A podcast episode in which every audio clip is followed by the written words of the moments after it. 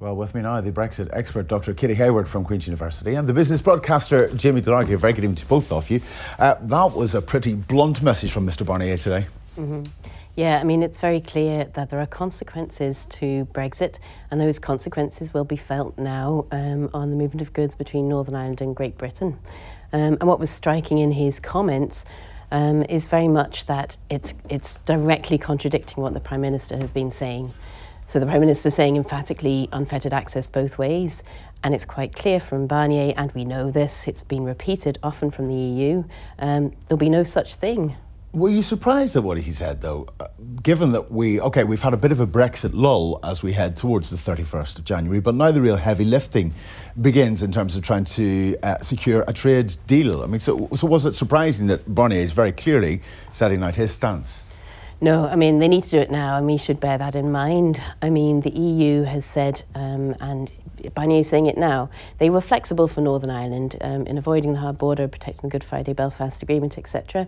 Um, that flexibility ends now. Mm. Um, and we will see this now on the movement of goods between uh, Great Britain and Northern Ireland.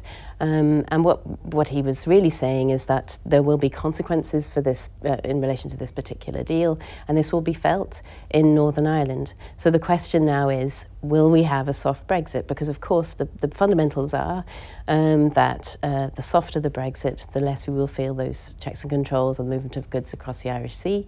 The harder the Brexit, um, then it really will be a hard Irish Sea border. But, of course, uh, Boris, Johnson, Boris Johnson may have that majority at Westminster, Jimmy, but when it comes down to it affecting people's lives day to day. That is, he's really going to feel the pressure from constituents right across the UK, isn't he? Well, and, and from here, I mean, the business community is getting a bit more nervous, not so much about sending goods uh, from Northern Ireland uh, to Great Britain, that there, there, there will be, of course, forms to be filled, but they can cope with that. But the nervousness uh, that's arising is because of the checks coming the other way. And what might happen is that while suppliers might be able to, uh, and might, it might be feasible for them to quote um, uh, for products that they might send to Northern Ireland. They might say, look, the game's not worth the candle. We haven't got a department that's geared up for this. We'll not quote. And that reduces the competition so that people in Northern Ireland who might be wishing to import those goods from maybe incorporation and manufacture would find that they don't have the same number of people willing to supply them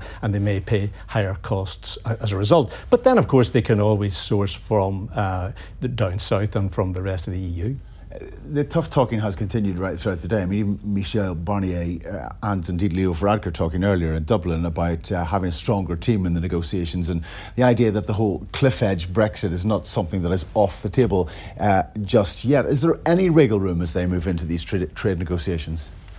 Um, so the EU is bound by its rules. That's what it is. It's a it's a um, a rule-making body, and that's what keeps it together as such a diverse um, organisation. So of course it's going to be absolutely clear on those red lines going in. And as I say, it was flexible in its red lines for Northern Ireland, mm. but that's where the flexibility ends. So it's all about the implementation. And the difficulty for us here is that we're trying to keep an eye on two different processes now. So one is implementing the protocol, which remember isn't just about trade, it's also about North-South cooperation, it's about citizens' rights, etc. Um, and then we've also got to keep an eye on the UK-EU future trade deal.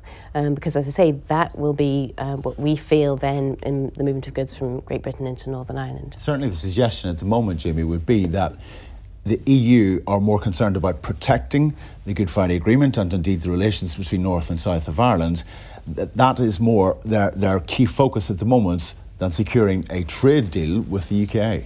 Well, as regards to that trade deal, they really want what they're calling this level playing field.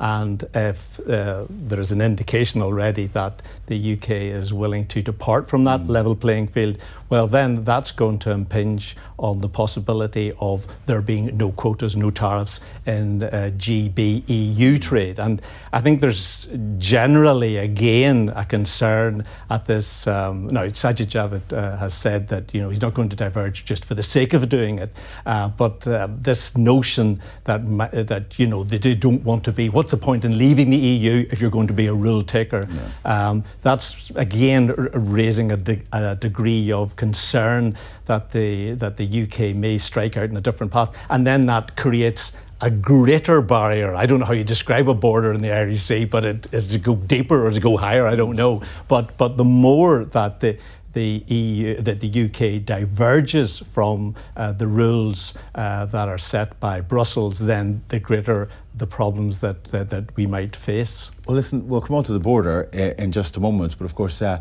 earlier today, uh, Monsieur Barnier held talks with the Deputy First Minister, Michelle O'Neill, and of course, the Economy Minister, uh, Diane Dodds. That was at Stormont Castle. Michelle O'Neill admitted that Michel Barnier wasn't able to make any firm commitments about the impact of Brexit on the business community here.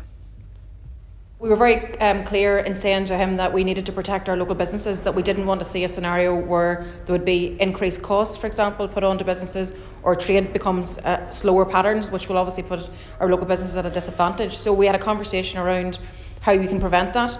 Um, clearly, he's very uh, confident or very clear in his stance that the protocol must be implemented in its entirety. Um, he's also very clear that this is a, an issue for us to deal with the British government, but he has a, an obligation to protect the single market, and I think that's going to be the challenge.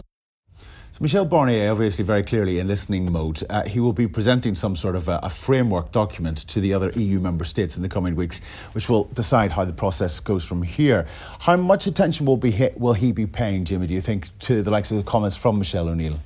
I, think I think one of the things that um, um, he should be uh, paying attention to, and I suppose this is it, is is the possibilities. I mean, we, we're talking now, uh, in a sense, and negatively about the risks and the downside and the threats.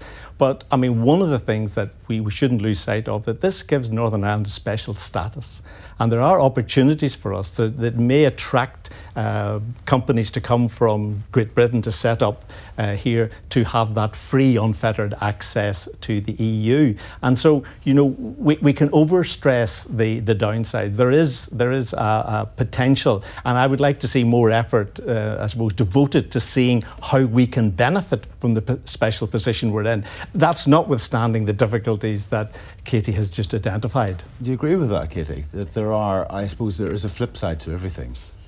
Um, yes, certainly. And some of the language that has been said about this protocol is that it offers Northern Ireland the best of both worlds, but that, that is very, very far in the distance. And it's almost inconceivable to see that in the context of a hard Brexit. I mean, just seeing Michelle O'Neill there um, reminds me of something that Barnier said during his talk, which was very significant. And I think it was um, pointing to the fact that he was meeting both um, Michelle O'Neill and Diane Dodds, so the two largest parties together in the same room talking about Northern Ireland's interests. And he said how significant that was, um, given that during the Brexit negotiations, obviously Stormont wasn't there and he was meeting the parties separately. Um, so this is a unique moment, um, and I think it's really um, incumbent upon all the elected representatives from all the parties to continue to work together, um, to continue to um, echo the concerns of the business community, um, because um, that gives us the best possible chance for identifying Northern Ireland's needs at this particular time, both to Brussels and to London. As we head towards the 31st of January, Friday night at 11 pm, when the UK leaves the, the European Union, uh, there will be much celebration in Boris Johnson's quarters. But what do you think he will make if you heard that clip, clip tonight of Michel Barnier? I'm, I'm not I'm sure. I think it'll be lost, drowned out by, let's say, Big you Ben. The pop will go to the face, Freedom Day. Go to the pop. I don't. I don't really think that. Um, I mean, um, I think that Boris Johnson be, has bigger fish to fry, and, and, and you know this will be a moment of, of celebration uh, right across sort of among the Brexit uh, class. I, I, that that's what that's my thought on that. I mean, it's very clear that um, when he's talking about Northern Ireland, it's really about the UK-EU relationship. Um, and that's the point that Barnier is making, actually, um, that now what happens to Northern Ireland, as has been the case all the way through, is really where um, the rubber hits the road in terms of the consequences of Brexit. Um, and that's the point that Michel Barnier is making, mm. Um, that a hard Brexit means, you know, checks are indispensable and there will not be frictionless trade. Jimmy, while we have you with us, uh, I know you were up at Stormont earlier. Of course, uh, it was time for a monitoring round, the first in several years.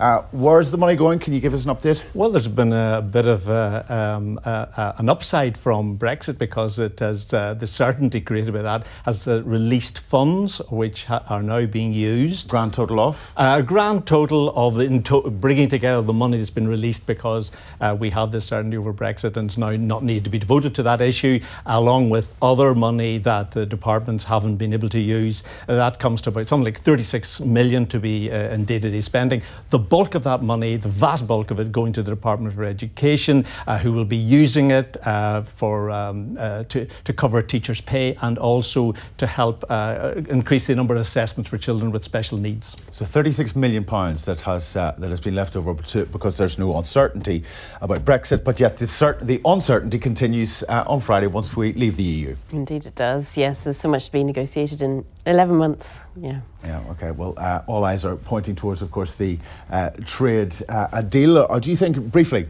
do you think a, a trade deal is possible? before I, I, it'll be a very basic trade deal, and if they start diverging from, if they start, um, you know, moving away from EU rules, I think that it's, it's going to be really difficult. You have five seconds. we need to start training customs officers, that's for sure. Katy, Jamie, thank you both very much indeed. Well,